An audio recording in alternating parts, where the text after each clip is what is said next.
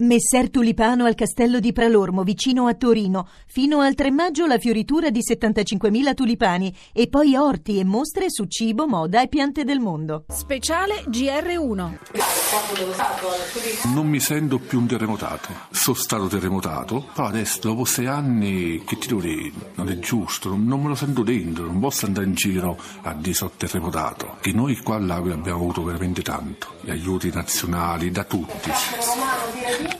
Ci ha accolto nella sua abitazione di Pagliare di Sassa Paolo Ubaldelli. Siamo in una frazione dell'Aquila, a 10 km dal centro, uno dei 19 insediamenti provvisori del progetto Case. Paolo, sua figlia Beatrice di 19 anni e il loro cane Sara vivono qui da poco più di un anno e quella casa che a Paolo non sembra affatto temporanea, a lui piace molto. Io personalmente mi trovo bene, la reputo una bella casa, qui bendata. C'è chi queste casette non l'ha mai sopportate o è stato anche sfortunato eh. per me sono case fatte bene. Almeno qua la zona è bellissima questo è un paradiso. Poi c'è il fiume, il bosco, ci sta tutto. Ci stanno altre zone che hanno fatto dei ghetti.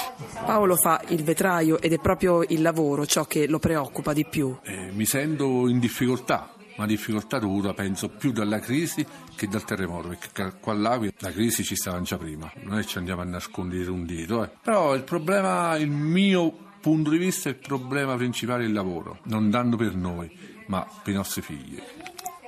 Com'è cambiata la sua vita quotidiana da sei anni a questa parte? È cambiato tantissimo, la gente non fa tempo a conoscere altre persone che la gente per fortuna rientra nelle proprie abitazioni, dunque qua è un via vai continuo. La vita sociale si è spostata tutta in periferia. C'è una vita sociale in periferia? Sì, beh, io penso che i giovani. Io...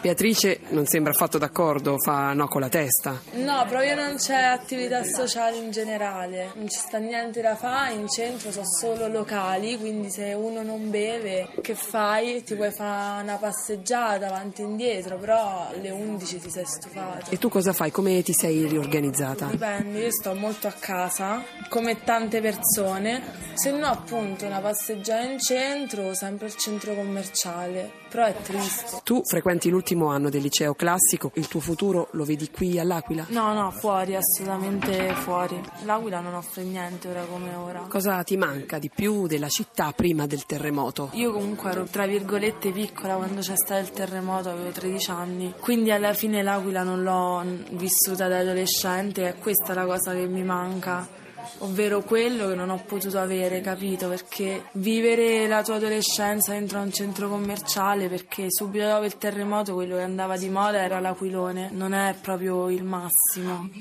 La vita notturna del centro storico di cui tanti parlano, tu la vivi, la frequenti, ci vai ogni tanto? Da una certa ora in poi è impossibile starci, anche il giro di droga, tutto, quindi anche le varie risse, la, il sabato sera ad esempio, prima non si sentivano tanto, adesso sì. Cosa vuole dire Paolo? Cosa pensa di questa movida notturna? Aprire locali, solamente birrerie o pub, per me è in un controsenso. Se tu hai giovedì sera, dalla Fonda Luminosa ai quattro cannoni ci stanno minimo 10.000 persone. Vai il venerdì mattina e ti ritrovi là che i vicoli adiacenti a sti cosi prende pisciatori a cielo aperto. È uno scandalo. La vostra casa distrutta era in piano centro storico a San Marciano, dietro Piazza Duomo. Conta di tornarci? No, là a San Marciano è impossibile, tutto fermo. Con sei anni sono cresciute le erbacce, cioè tutte le infiltrazioni hanno fatto altri danni, è una città abbandonata. Noi penso di rimanere qua, abita qua.